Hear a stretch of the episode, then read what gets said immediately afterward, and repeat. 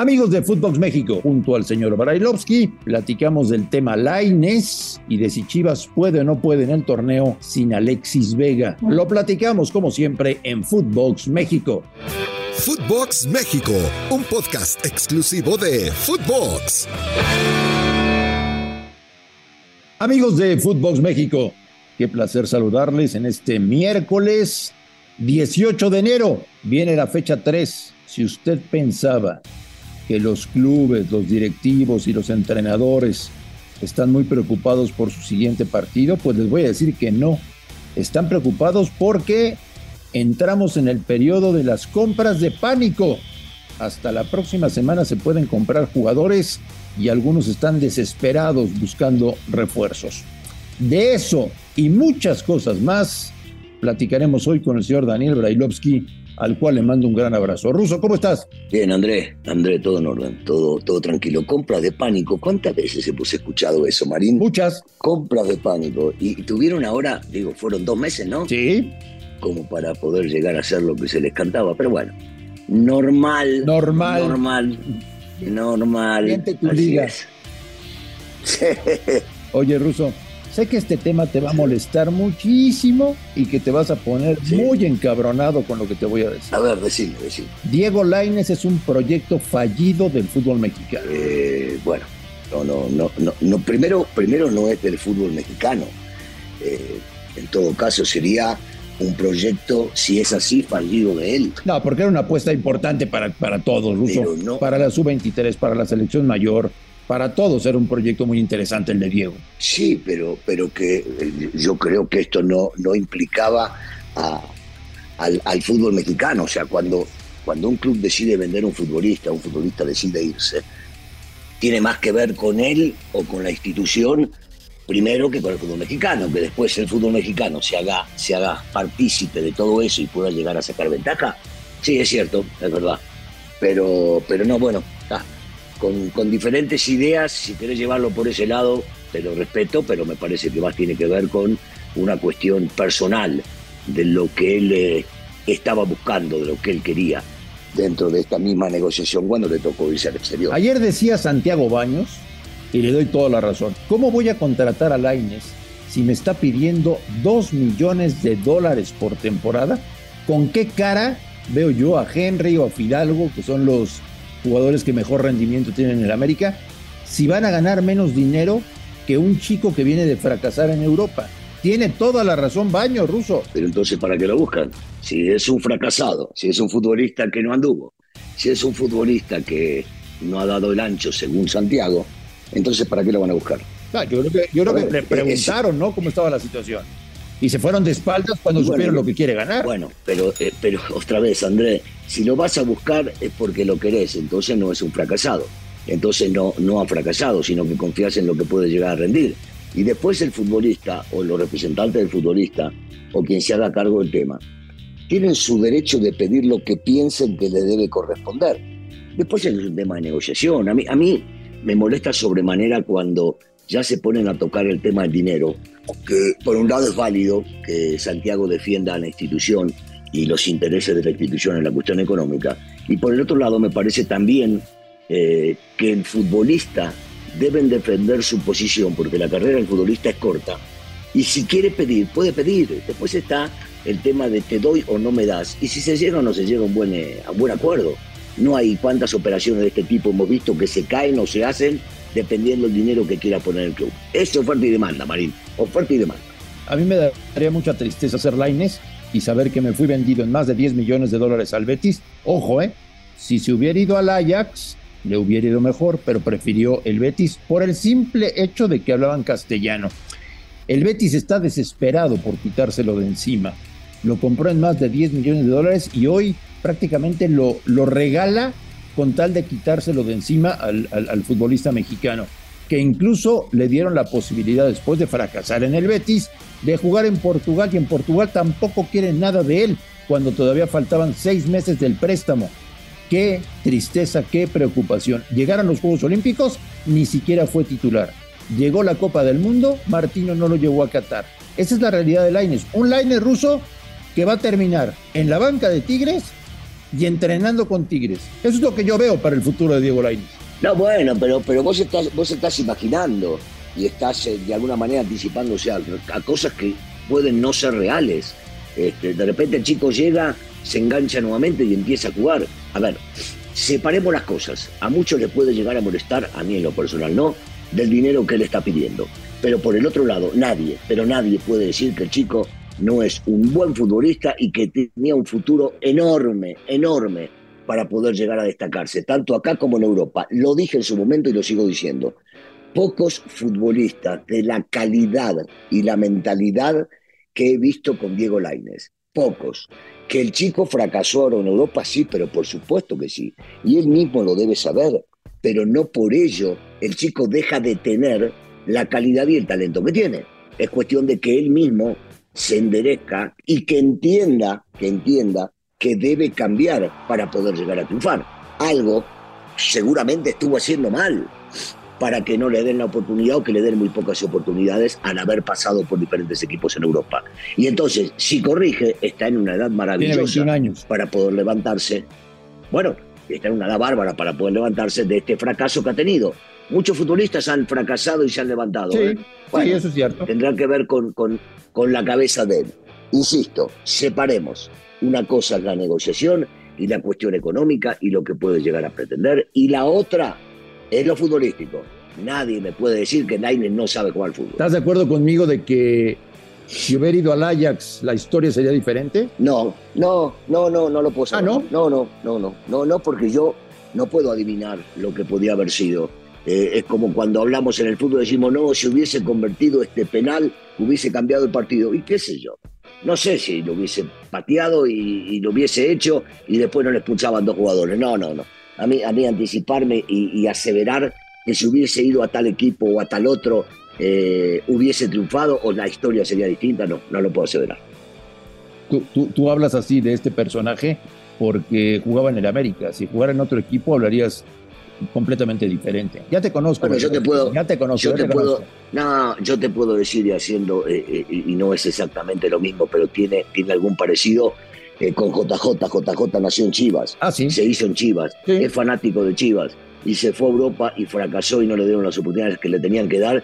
Y sigo sosteniendo que JJ tiene una calidad bárbara. Ojalá se recupere de la lesión tan grave que tuvo y pueda llegar a demostrarlo porque él también es joven y ser un tipo de la calidad que ha demostrado ser y después lograr su sueño y jugar en Europa en algún equipo importante. Y es de Chivas, para nada, para nada. No, no lo digo porque el chico haya nacido en el América, sino porque hablo de las aptitudes técnicas que tiene el futbolista en este caso.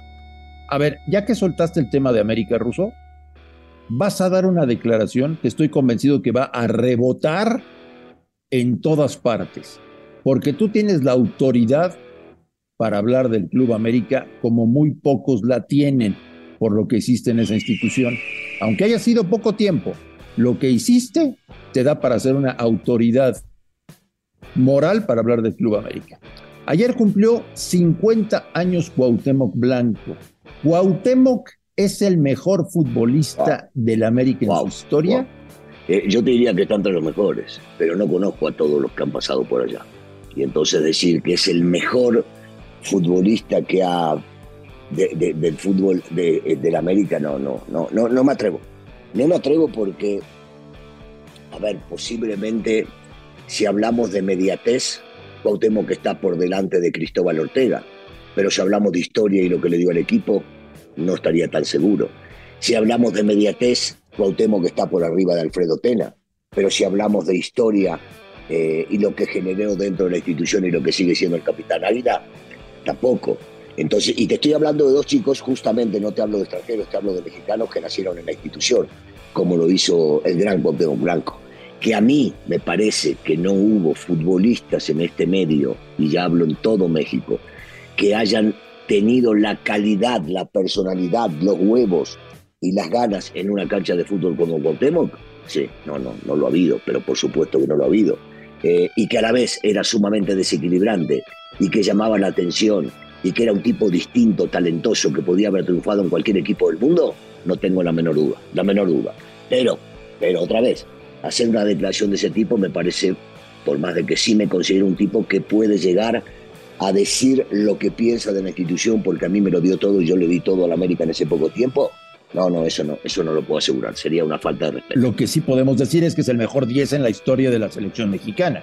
Pero por supuesto que sí, el mejor 10, el mejor 11, el mejor 8, el mejor mucho de la selección mexicana, sí, ves, ahí lo tenemos que poner entre los más grandes que estuvieron o que pasaron por la selección mexicana. Pero si me hablas del número 10 en específico, sí, el Pau es el número 10, número uno lejos, lejos de, la selección mexicana. Bueno, en otros temas, Ruso, por cumplirse los 60 días que nos pidió amablemente el señor de Luisa para hablar del fracaso en Qatar. Eh, y el tema de lo que platicábamos el lunes, ¿no? La, la, rodilla de Alexis. Afortunadamente, el jugador de Chivas no se rompió los ligamentos. Ya les platicábamos que esa misma rodilla fue operada de ligamento cruzado cuando estaba en Toluca. El tema es que no sabemos cuánto tiempo va a estar fuera de circulación. Y la pregunta directa, Ruso, es, Chivas sin Alexis Vega, ¿no tiene nada que hacer este torneo o estoy exagerando? No, nada que hacer también es demasiado extremista, pero que están muy lejos de lo que ellos podían llegar a soñar. Era calificar de manera directa, poder estar entre los cuatro primeros. Yo creo que Alexis le daba ese plus, que Alexis con Alexis sí podían llegar a conseguir este tipo de cosas. Yéndose a Alexis que te diría que en los últimos dos años fue el futbolista más rentable y me arriesgaría a decir, o de los tres más rentables dentro del fútbol mexicano, no de Chivas, dentro del fútbol mexicano no tengo ninguna duda.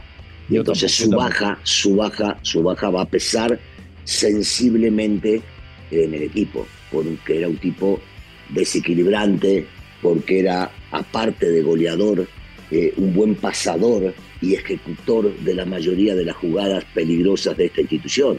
Eh, a ver, sin irme más lejos, me quedo con los últimos dos partidos. Contra Monterrey tenían que haber perdido por goleada, apareció Alexis y ganaron 1 a 0. Eh, de casualidad, no casualidad, pero apareciendo Alexis. Y en el partido contra San Luis, en el momento que se quedaron con 10 hombres el rival y Alexis no estaba en la cancha, no tuvieron por dónde darle absolutamente nada y salieron fue mejor. Entonces, eh, podemos hablar también de lo último, pero anteriormente a esto, cuando estaba Alexis en la cancha, era otro equipo. No sabes cómo nos mentaron la madre un, una eh, parte del ambiente rojiblanco ruso cuando dijimos que jugaban mejor con cadena al fútbol. No les gustó nada, no les gustó nada esa frasecita de jugaban mejor con cadena, no les gustó. Eh, pero, pero está bien, la gente, la gente puede opinar y yo la respeto mucho, pero si nosotros dejamos de decir las cosas como son y queremos quedar bien con la nueva, con la nueva dirigencia o con el nuevo técnico de Chivas, estamos mal. La gente no sigue porque la gente sabe que decimos la realidad de lo que estamos viendo. Bueno, pues para terminar, el tema de las compras de pánico. Pachuca necesita un delantero centro, Cruz Azul necesita un delantero centro, Tigres va a comprar lo que quiera porque así son ellos, Monterrey va a entrar en los últimos días de negociaciones para ver si puede pescar algo más, el América sigue buscando un lateral derecho y así Ruso, hasta la próxima semana estaremos hablando cualquier cantidad de rumores y de versiones de fichajes que pueden llegar al fútbol mexicano. Sí, te digo, te digo y, me voy a centrar un poco en, esto que pasó con Kevin. Si todas las informaciones que, no, que, hemos leído, vos, vos no las lees, vos las recibís de primera mano porque hablas directamente con los dueños o directivos. Si esto tiene que ver, me parece que la, la decisión de Kevin es, está bien. Si Kevin busca agradecerle por un lado a institución y que lo vendan a Europa, me parece bien y, no quiere agarrar y llegar a jugar en, el equipo más importante que hay en México por un tema de amor propio también. Y, yo creo que Pachuca sí se termina perdiendo la posibilidad de llevar un centro delantero que le puede ayudar y mucho, ¿eh? porque cuando llegó acá Viñas lo demostró, lo demostró con muchísima calidad, gran goleador, pero que después de que llegó Solari lo limpió, le bajó la autoestima y el chico no se pudo llegar a recuperar. Pero en ese sentido, me parece que también ganaba mucho Pachuca. Me estaban diciendo, Ruso, que a lo mejor Pachuca ya no va por nadie porque compraron a la joya, nueva joya del fútbol paraguayo, este chico Velar del Cerro Porteño, y que probablemente se la jueguen con él y con Roberto de la Rosa. Bueno, a Roberto le llegó su momento, ¿no? Viene esperando hace mucho tiempo poder llegar a ser titular, ahora tendrá eh, una competencia menos, la competencia mayor de un gran goleador como lo es Ibáñez eh, y que era el goleador del torneo.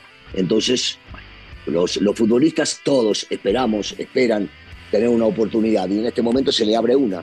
eh, ojalá pueda llegar a demostrar lo que había demostrado cuando, cuando empezó Roberto de la Rosa, porque, porque es un jugador como para tomar en cuenta. Habrá que ver cómo él se gana con su personalidad eh, dentro de la cancha, con goles, con aciertos y que el técnico le tenga la banca necesaria como para poder llegar a dejarlo jugar. El próximo viernes platicaremos de la fecha 3 del campeonato y de todo lo que vaya surgiendo en el fútbol mexicano. Ruso, te mando un gran abrazo, que tengas un gran día. Igualmente, Andrés, saludos para todos. A nombre de Daniel Alberto Brailovsky y de André Marín, esto fue Footbox México del miércoles 18 de enero. Gracias por escucharnos, un fuerte abrazo y estamos en contacto. Esto fue Footbox México, solo por Footbox.